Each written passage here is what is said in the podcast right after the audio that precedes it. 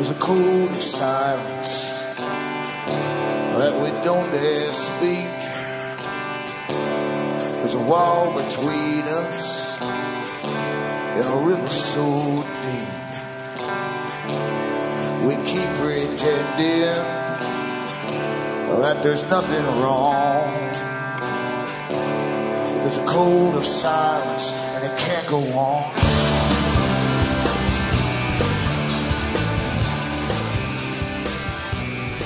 Hi folks, this is Alan Watt and this is Cutting Through the Matrix on May the 3rd, 2010.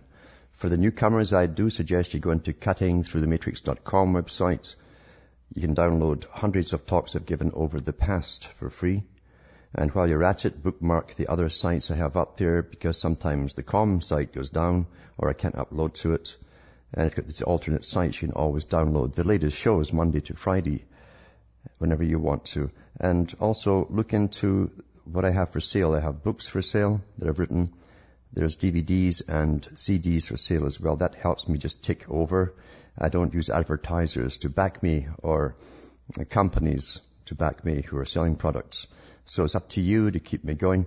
And you can do so by finding out so what I have for sale and how to donate as well at cuttingthroughthematrix.com website. Remember on these sites you can download the audios and all the sites, including the European site. You can download all the audios for free. You can download uh, uh, English transcripts of a lot of the talks I've given for prints up from all the sites. But you can also uh, download the audios and uh, the transcripts in foreign languages, other languages of Europe, from the European site. That's Alan Watt Sentient Sentinel.eu. And from the US to Canada, remember personal checks are good because we're all one country now. We share the same area code and uh, or country code. And um, you can also use an international postal money order from your post office if you don't want to go through the bank. Uh, that's also traced and tracked, so you can't lose it. You can send cash, or you can use PayPal, MoneyGram, or Western Union. Now PayPal says donate, but just send me the appropriate donation and a separate email with your email address, uh, your address and your mailing address, I should say, and your name and the order, and I'll get it out to you. Same across the rest of the world. Uh, MoneyGram, Western Union, cash, or PayPal for donating and for ordering. And that's how it's done. Now lots of folk don't use a computer now, they're fed up with it. And I don't blame them with all the upgrades and, and so on. You have to do it all the time. That's all gone once the cloud comes in and the cloud will hold all your data. The whole world's data will be on the cloud. And that's so that the NSA can track you all and manage you and punish you if you're a bad boy or girl because you won't get access to it for a certain amount of time. That is definitely on the cards for coming down the road. Social approval, social disapproval, punishment and reward. But in the meantime, they're upgrading so many programs that people have a hard time keeping up with them all. It seems to be every other month they keep upgrading things to make anything work. And this is intentional. When things become very complicated, you'll breathe a sigh of relief when they say, well, the cloud's here, we do it all for you. And you'll say, my God, thank you very much, cloud. Uh, and away you go. You're on it before you know it. Now, for those who get the disc burned and passed to them, you can get in touch with me at Alan Watt, Site 41, Box 4, Estaire, E-S-T-A-I-R-E, Ontario, Canada. And the postal code is P as in Peter, the number 3, E for Elizabeth, the number 4, N for Nora, and the number 1. P3E4N1. Uh, now that's, uh, that's that done. Uh, I always like to talk about perception and how we're really managed. Most folk don't know they're managed in society. They don't know that there are massive organizations, uh, like the, even the fashion industry or the music industry, and of course the whole uh, conglomerate of the commercial interest behind it all, which give you what you end up thinking is actually you, how you behave, dress, and even what you sing or think. I'll be back with more after these messages about this topic.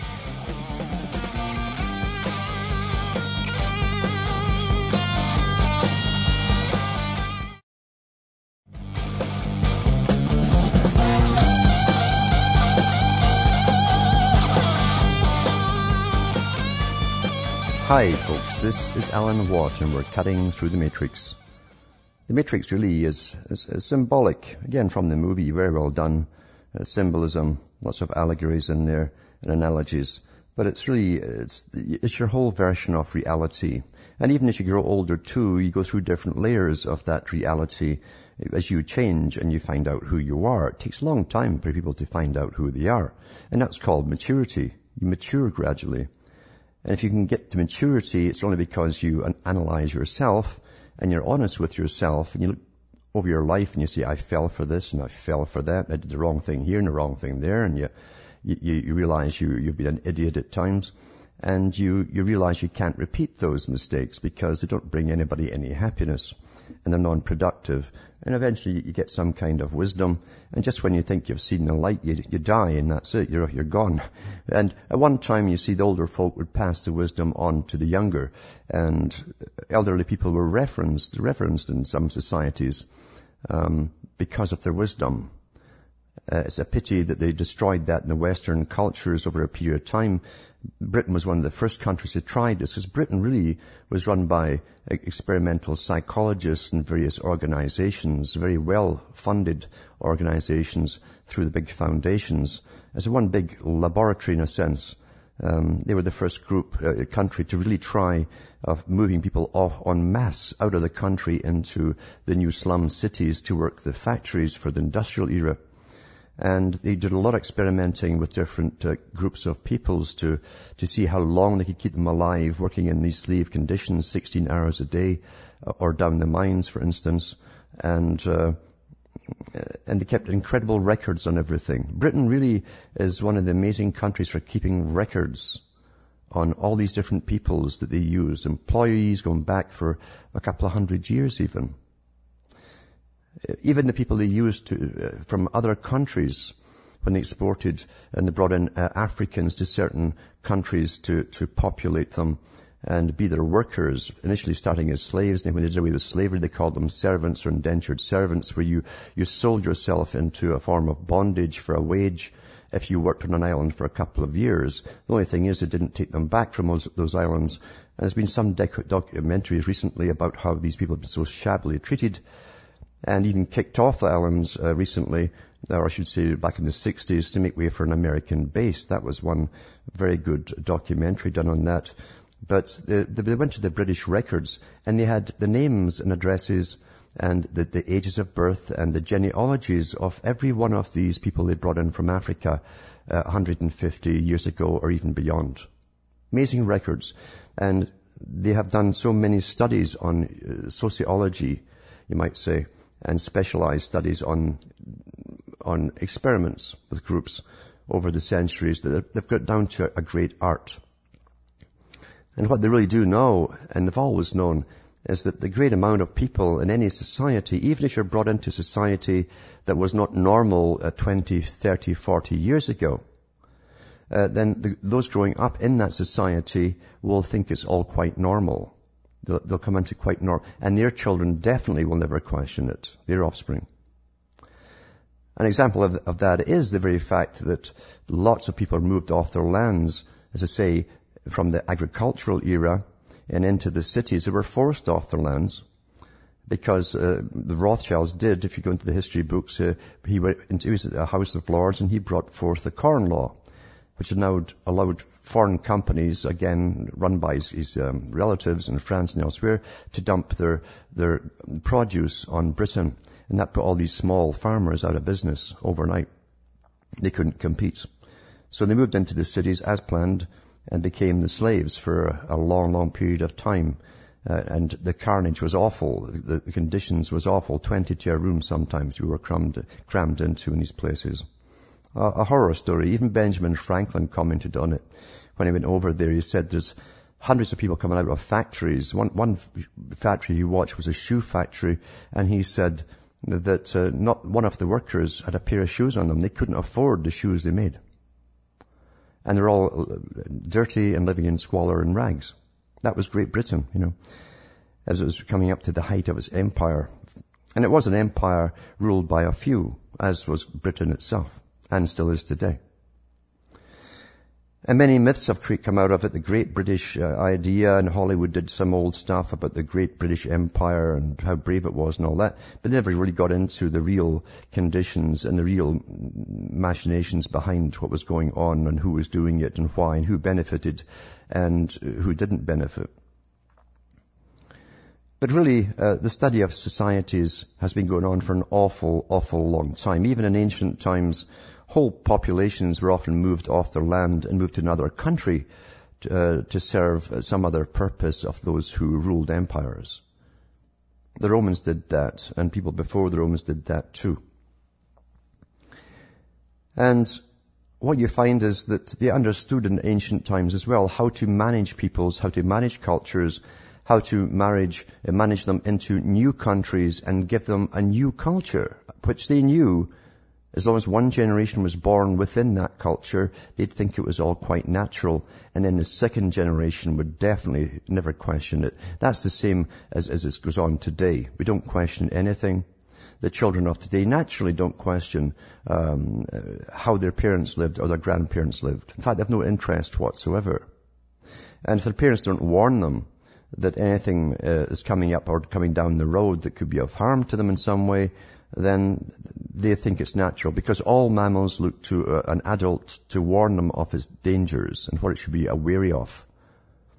When you have one conditioned generation and they think everything's just swell and wonderful and very altruistic people are taking care of us, then uh, the, the children of those parents will never question that. They'll think it's all quite natural. But what is also true is when we move into these new naturals, everything becomes a new normal, you see, very quickly in society. You'll find that um, most folk, like Walter Lippmann, for instance, Walter Lippmann, he was an intellectual and a, a Pulitzer Prize winner. But um, I mean, he wrote a book called Public Opinion in 1922. He was a good friend of, of Bernays that again designed the American Consumer Society and Bernays himself was a nephew of Sigmund Freud. Uh, so, so the idea of managing whole nations of people through fashion industry, through a movie industry, um, the, the culture industry, the whole culture industry was very essential in creating a type of people and a type of worker for a particular era. And we went through the, the manufacturing uh, period of that in the Western world and in the US and Canada. That's all gone now. We're in a service economy. And when I was born, it was really towards the end of the, the jobs for life idea. Parents had, they hoped a job for life. Uh, that had been traditional since the beginning of the Industrial Revolution. If you got into some kind of trade or factory or whatever, you hoped if you, if you didn't cause any trouble and you're always there and you didn't go off sick, then you hoped you could have a job for life. And the ordinary folk uh, were terrified of, of becoming uh, poor and being kicked out because in those days there was no welfare system. There was no uh, um, unemployment system. And uh, people literally uh, would have it drummed into them. Their, parents would drum it into them. If you get this little job you stick to that for the rest of your life, no matter how miserable it is. And they did. And the odd thing happens too, as though even it becomes more and more miserable and then the conditions are awful, and even if cut back on your wages, because the ones at the top are, are, designing or bringing in a new system, those in the old system will fight, if they can, to keep that old system. The workers themselves. Even though technically they have no say in it at all. They have no say whatsoever. Getting back to uh, Walter Lippmann, he called the masses the, the great beast, the same as Alexander Hamilton did in the US. When he was asked about the masses, he says that the, the, the, the people, sir, is a beast, he says. That was a typical uh, class statement on, on the lower classes from the upper classes. And Lippmann called him, this great uh, Pulitzer Prize where he called him a great beast. He called him a bewildered herd that needed to be guided by a governing class. By the way, Arnold Schwarzenegger made a similar statement uh, about a few years ago when he was running. He said that people need uh, people like me to tell them what to do. They're too stupid to run themselves. They need people like me to tell them what to do. And Lippmann, Lippmann uh, described the ruling elite as a specialized class whose interests reach beyond the locality. And it's run by experts and specialists and bureaucrats.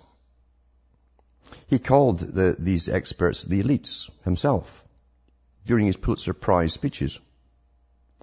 And he said the bewildered masses, the herd, actually called them the herd, the bewildered herd, uh, has only one function, and they're, they're just the interested spectators of action. They're, they're not in action themselves. Most folk, and that's true in the general society, and the neighbors you know, and your in the little society, community you live in, they're not action orientated for anything. They, they just, they really want things to stay the way they are. That's a natural thing. Peaceful, quiet, and, and predictable. Predictable in their own lives. But really outside, everything is outside of their hands because governments make decisions all the time. Uh, governments now are international. They've all signed on to international treaties. And when something's decided in some faraway country, uh, you can find everything that happens in your own country suddenly ch- turned upside down overnight. So it, it does change all the time. And we are the bewildered herd to an extent. We're the last to be told why.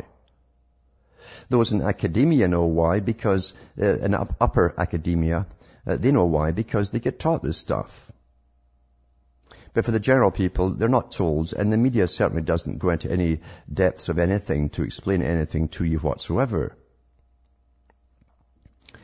Now, again, it was only that the responsible person who belonged to this elite ruling class, and that's how Lippmann called them, the responsible person. He said that the people within the masses are irresponsible. They're, they're just followers. They do what they're told. The responsible people had the right to rule and direct the direction of the world. Back with more after these messages.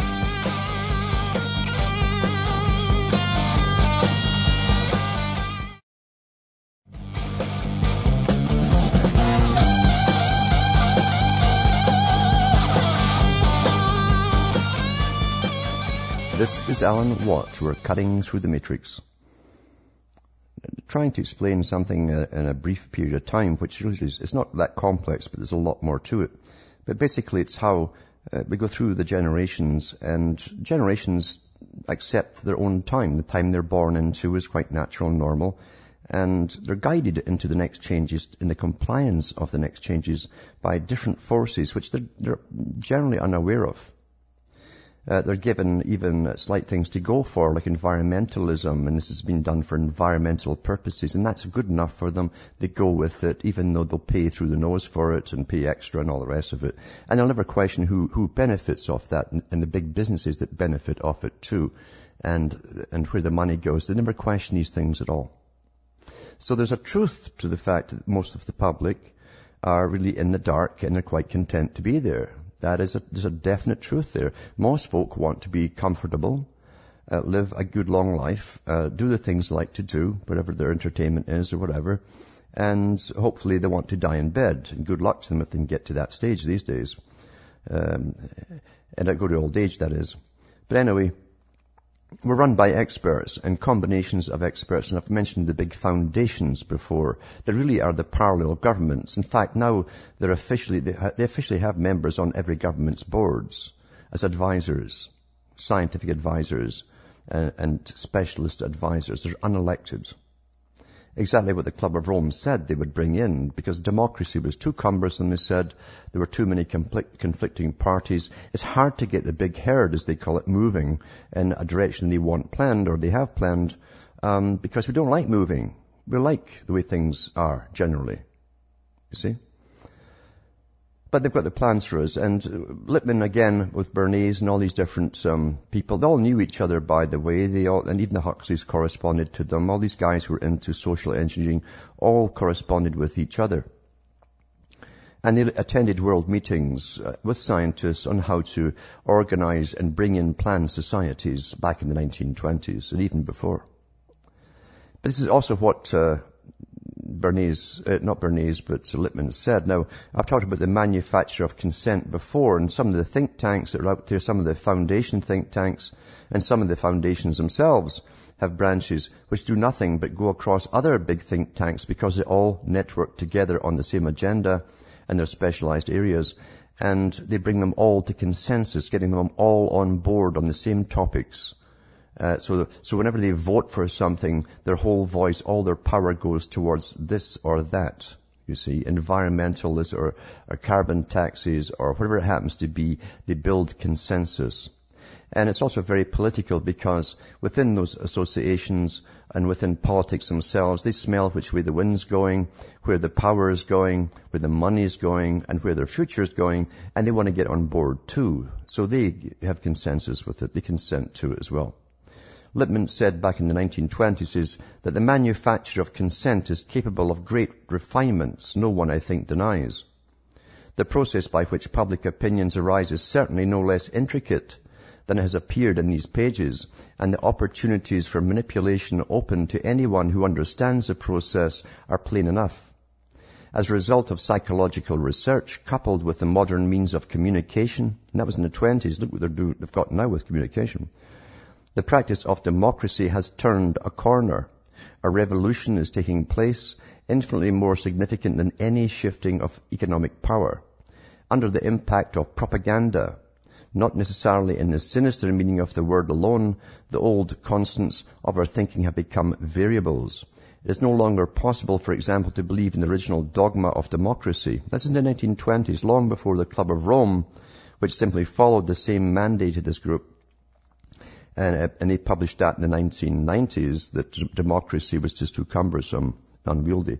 So he said, he said here, the old constants of our thinking have become variables. It's no longer possible, for example, to believe in the original dogma of democracy, that the knowledge needed for the management of human affairs comes up spontaneously from the human heart. Where we act on that theory, we expose ourselves to self-deception and to forms of persuasion that we cannot verify. It has been demonstrated that we cannot rely upon intuition, conscience, or the accidents of causal opinion if we are to deal with the world beyond our reach. And that was what he wrote in his book, Public Opinion. So back then they realized, and they did work for the Royal Institute for International Affairs, Council on Foreign Relations back then, the parallel government. They were already working to bring in a future which was bypassing democratic processes through big foundations, big money, and lobbying governments. And they even put a lot of their own members within government, still do today. And that way they can get their agenda through, because see, governments themselves are staffed with general low-level psychopaths who simply want a darn good career. Uh, if you get in politics for five years, for instance, I think it is, you can get a life pension, lifelong pension, index-rated pension, great perks and all the rest of it.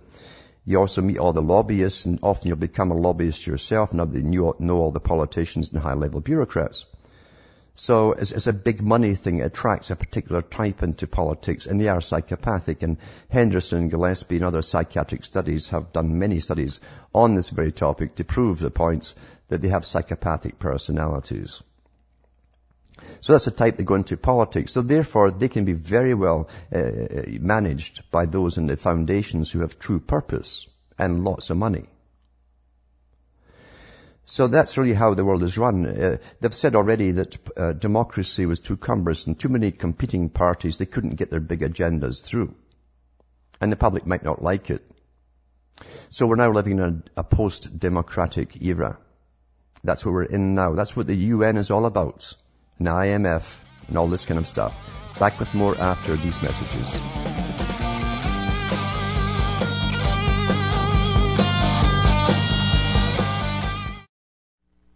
You're listening to the Republic Broadcasting Network because you can handle the truth.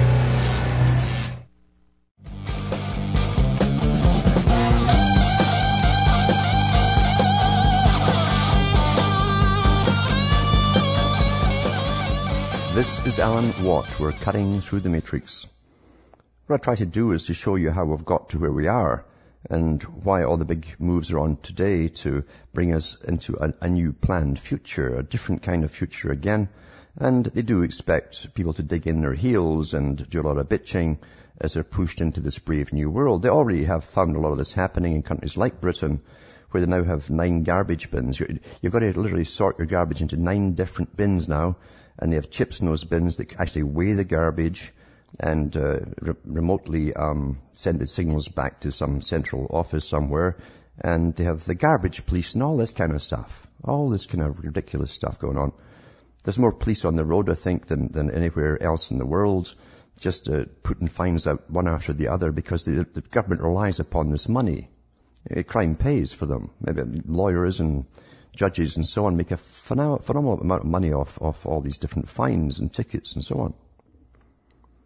So it's a whole new business that comes out of that, out of what's supposed, supposedly policing and keeping the peace. Big business. But it's more, more than that, much, much more than that, because you see, uh, when you look at morality itself, morality itself comes from stable societies where through centuries and centuries people have worked out systems to keep uh, uh, general crime down to a, a bare minimum. And all, even ancient uh, tribes and so-called, so-called primitive tribes, I love the prim- so-called primitive tribes, the ones who are still completely self-sufficient and really don't need this system at all. In fact, if we all disappeared tomorrow, some of these primitive tribes in the Amazon would still be existing quite happily in ignorance of it all and uh, for, for another few thousand years. So how can they be uh, called a, a stagnant population? They have no interest in, in getting steel axes and, uh, and starting to buy things from companies. They're completely independent. They make everything they need. But in societies that we have grown up in, which are all really artificial, based on economics and economic systems and banking systems, with big armies that come out of it for conquest and empires, and we use the same excuses today as we did, uh, as the Romans did. The Romans said they were going into countries because people were barbaric and, and antiquated in their laws. And they'd have to go in and civilize them, teach them civilization, bring civilization to them, uh, get taxes going, get money flowing, and get them using money for the first time, then tax it back from them for the big building projects. They love build, to build all the time, these, these guys who run the banking systems. Eternal debt is great for banks. They live on debt. They wouldn't be happy if everyone could pay off their debt immediately. It's about a business. You can't plan a future for your great grandson if, if he's not guaranteed to be born into a system where he rules over the debt. And, and in these systems that set, over the centuries figured out what was right, what was wrong for them, they always made sure that the children were looked after, for instance taboos against children are through all societies, right down to the so-called primitive. You take care of the children. And perverts and so on who want to get at your children because see, perverts are predators. And they want to get at your children and they cause a lot of harm with their various actions. I don't care how politically correct uh, uh, or incorrect it's supposed to be to, to talk about these things today because they're trying to bring all these abnormalities into the norms and the mainstream and actually fight all those people and find them who speak out against them. So they're using law now to turn it all upside down, you see. This again didn't come because the, the perverts themselves had great big organizations in the past and lots of money to fight uh, it was because really that the big organizations that already were running the world a long time ago planned a future where all norms would be turned upside down for a planned society, including the abolition of marriage altogether. And they even talked about special mating rights back in the 1800s when they were discussing eugenics and how they would breed specific people together, those that should breed uh, for different classes, along the lines of Plato's Republic, in fact. So good workers, specialized workers would be bred and interbred to get the perfect type. And the same with the, those who, who were higher up in the managerial classes would also get born, uh, bred with, with each other. Those who were scientists would get bred with each other. That kind of thing. A planned society, not where you just take a, uh, some sort of um, hormonal leap at someone because you're attracted to pheromones. That was their idea of it. And H.G. Wells, who was sent out to start off the whole idea, by his masters because he was taught by the Huxley's uh, grandfather, Sir Thomas Huxley. He was taught in the, what he called the Red uh, Tie School. It was a revolutionary school for the world. Uh, it was the precursor of the Fabian Society. Lots of the novelists that broke out uh, and came into the 20th century were all trained there, by the way, to, because you're, you're altered in your mind and your mindset through fiction more than you are with boring lectures. And he started off the concept in the late 1800s of free love. Long before the hippies came along in the 1960s. Free love. And of course, they had a lot of fallout from that when they tried their own 20s with their drug scenes, because there was a lot of cocaine going along with the booze as well, being smuggled back and forth with prohibition and the miniskirt and Charleston and all the rest of it and free love. Uh, they had too much of a fallout with venereal diseases. They didn't have penicillin. They didn't have all the abortion clinics and, and state-funded abortion clinics to deal with it all. And the orphanages were swelling and children were being found in dustbins and all that kind of thing. Babies were being found in dustbins. So they had to go back to the drawing board, use the tax money for research and development and find some contraceptive, which they did. And then they reintroduced the whole thing back again and with rock and roll, or really pop music they called it at the time, then into rock and roll, uh, the drug era, alter perception through LSD, so you have different perceptions, and so on, and a massive culture industry to back it up and tell you what your new perceptions should be.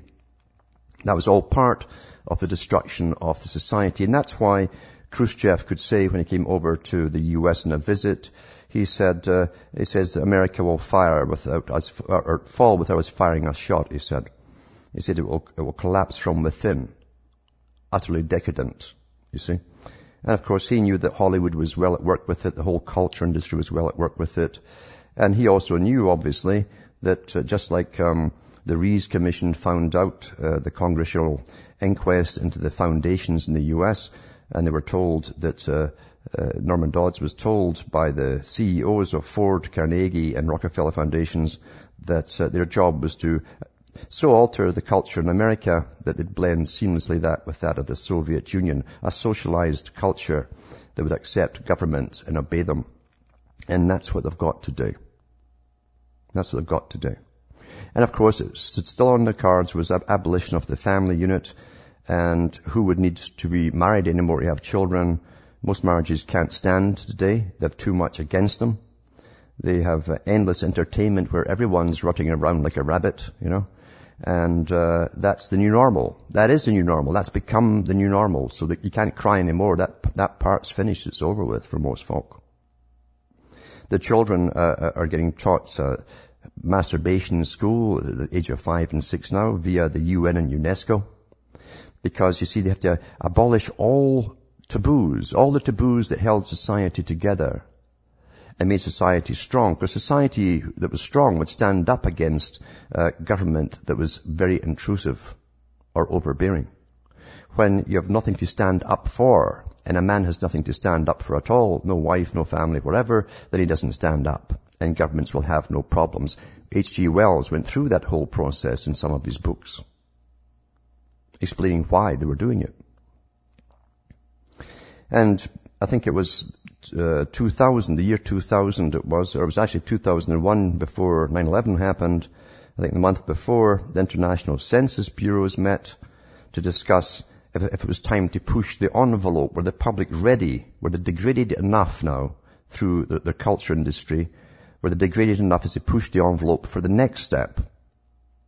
And they actually said, and it was the newspapers in Canada and the States, right after it, two professors gave basically the same speech that says, now that they'd won the rights for homosexuality, it was time to push for, for intergenerational sex and bestiality. And bestiality.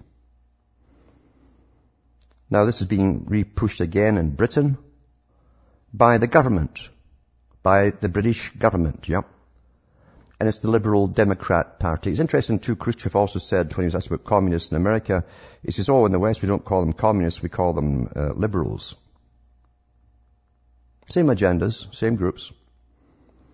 And this article is from the, the it's, uh, it's from uh, the Christian Institute it's called. It's from other papers as well. You'll find the same article. The Liberal Democrat uh, porn plan slammed by mums.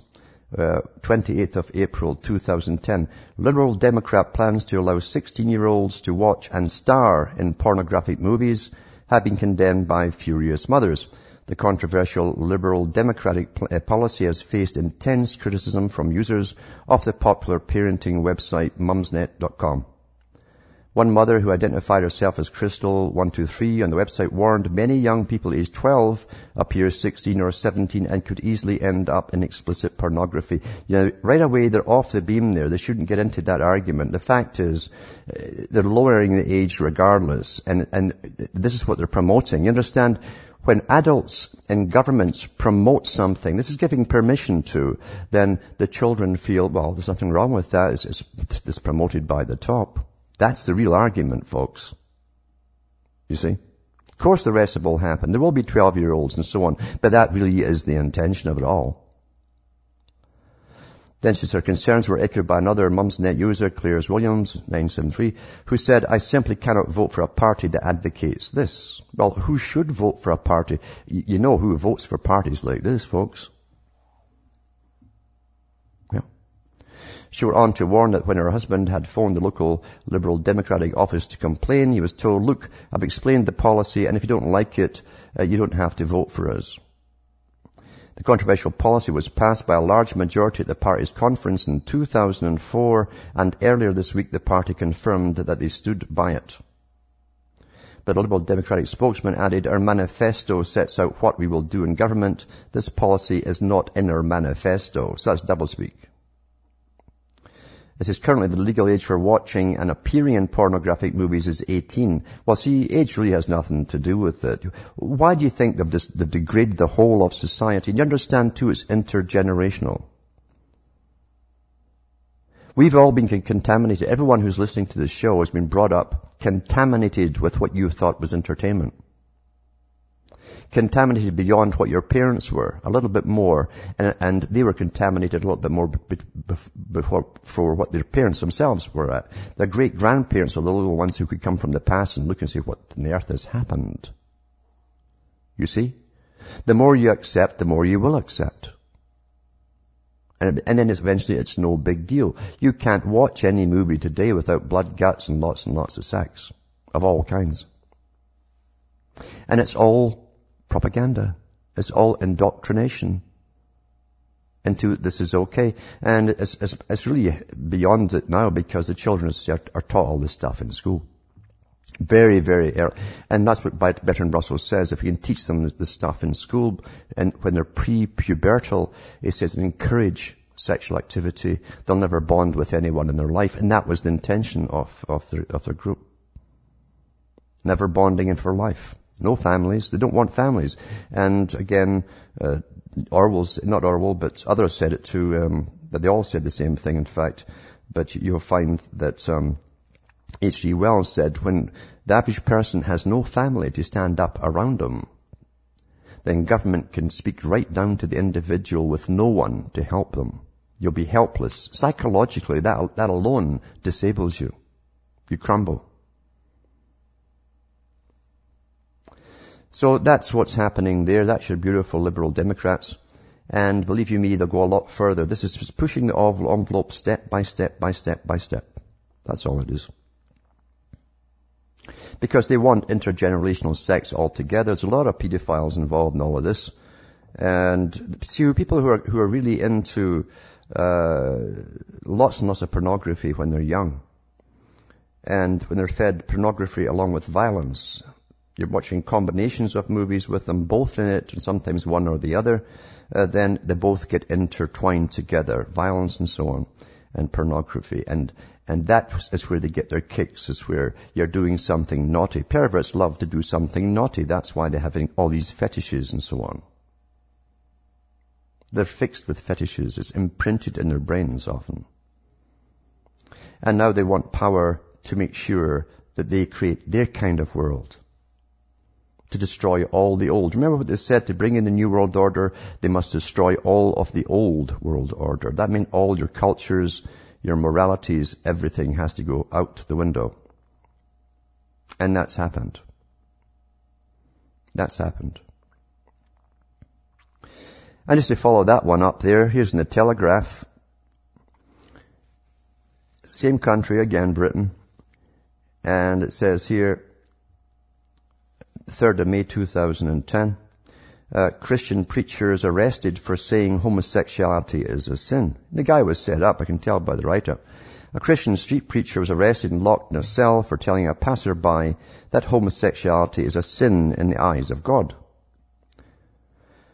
And uh, originally posted the 2nd of May 2010. Dale McAlpine was charged with causing harassment, alarm, or distress. Now, you remember that it's like now, someone, uh, someone can actually charge you with distressing them.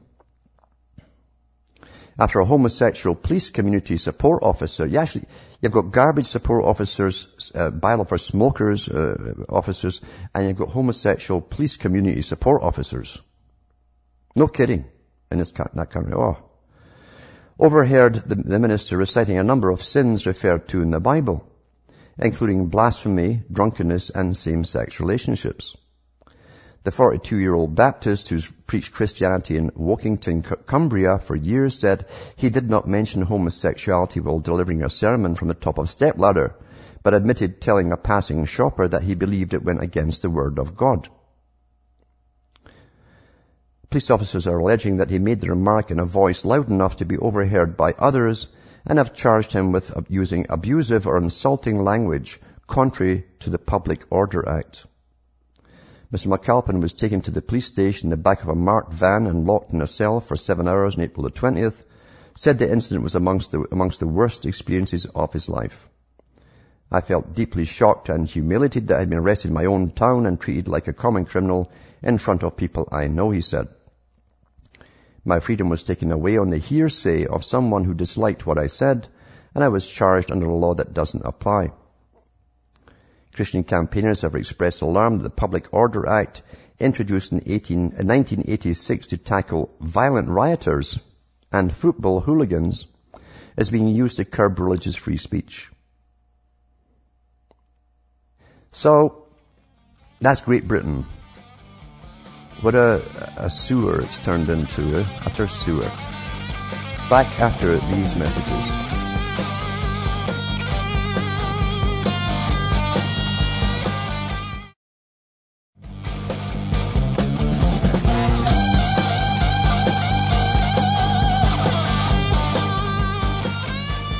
Hi folks, I'm Alan Watt and this is Cutting Through the Matrix.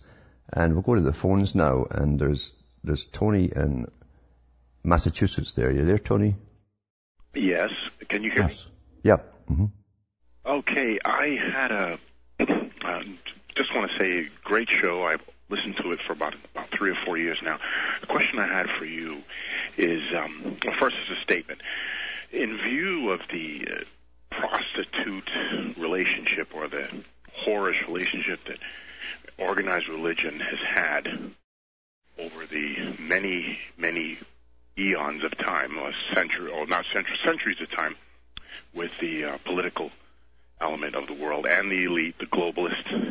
Mm-hmm. Uh, we know that uh, the uh, it's surprising, well, not surprising, that they've been eerily silent.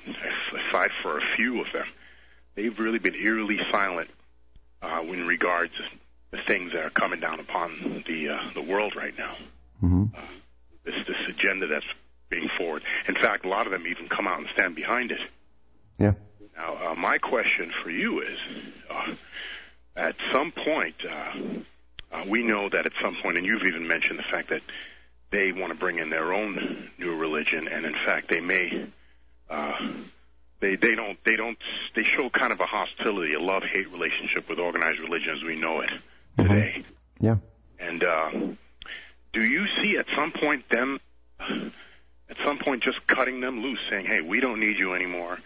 You've served your purpose. Mm-hmm. Uh, you, you, our relationship with you is over." Um, and I'm talking about all the religions, especially uh, the, the, Christen, the Christendom as we know it. Uh, Christendom has been uh, absolutely reprehensible in their conduct, uh, mm-hmm. preaching one thing and then, of course, doing another. Yeah, yeah. And that's the problem with all. See, all mainstream religions end up uh, supporting the state, and that's that's money, the commercial system, uh, and the wealthy. And of course, uh, it's no secret that even the Church of England um, would often the people who, who came into the Church of England at the top traditionally used to either come from the, the wealthiest families, the noble families, and go into the army or into the priesthood, and they would become the bishops of England and so on. So it's always, it's always been kind of wishy-washy in England, but tied completely to the system of monarchy and uh, elitism and rulership, and, but having uh, an obedient, quiet society. So that, that, that, that, that part's all true. Um, Roman Catholicism has already been changed uh, drastically since the 60s, and it's got a lot, a lot of the New Age concepts within it as well.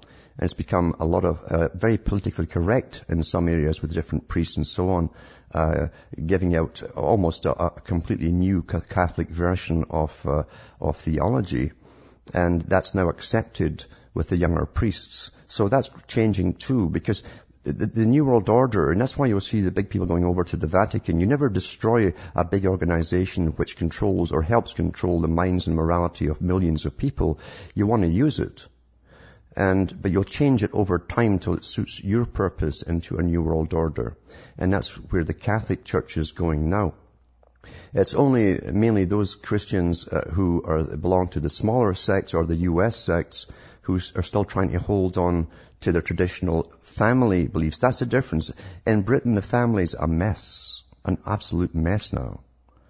It's almost non-existent. Uh, so it's only in the US now you have any semblance of using a religion which also uh, uh, gives security to your culture and safety to your children and each other and gives you a healthy relationship. It's, it's the last country on earth with that, to be honest with you outside the Muslim countries, I should say. But thanks for the question. I wish I had more time to go into all of this because there's so much to it. But uh, maybe another night I'll do some more on this. From Hamish myself from Ontario, Canada, it's good night to me. Your God or your gods go with you.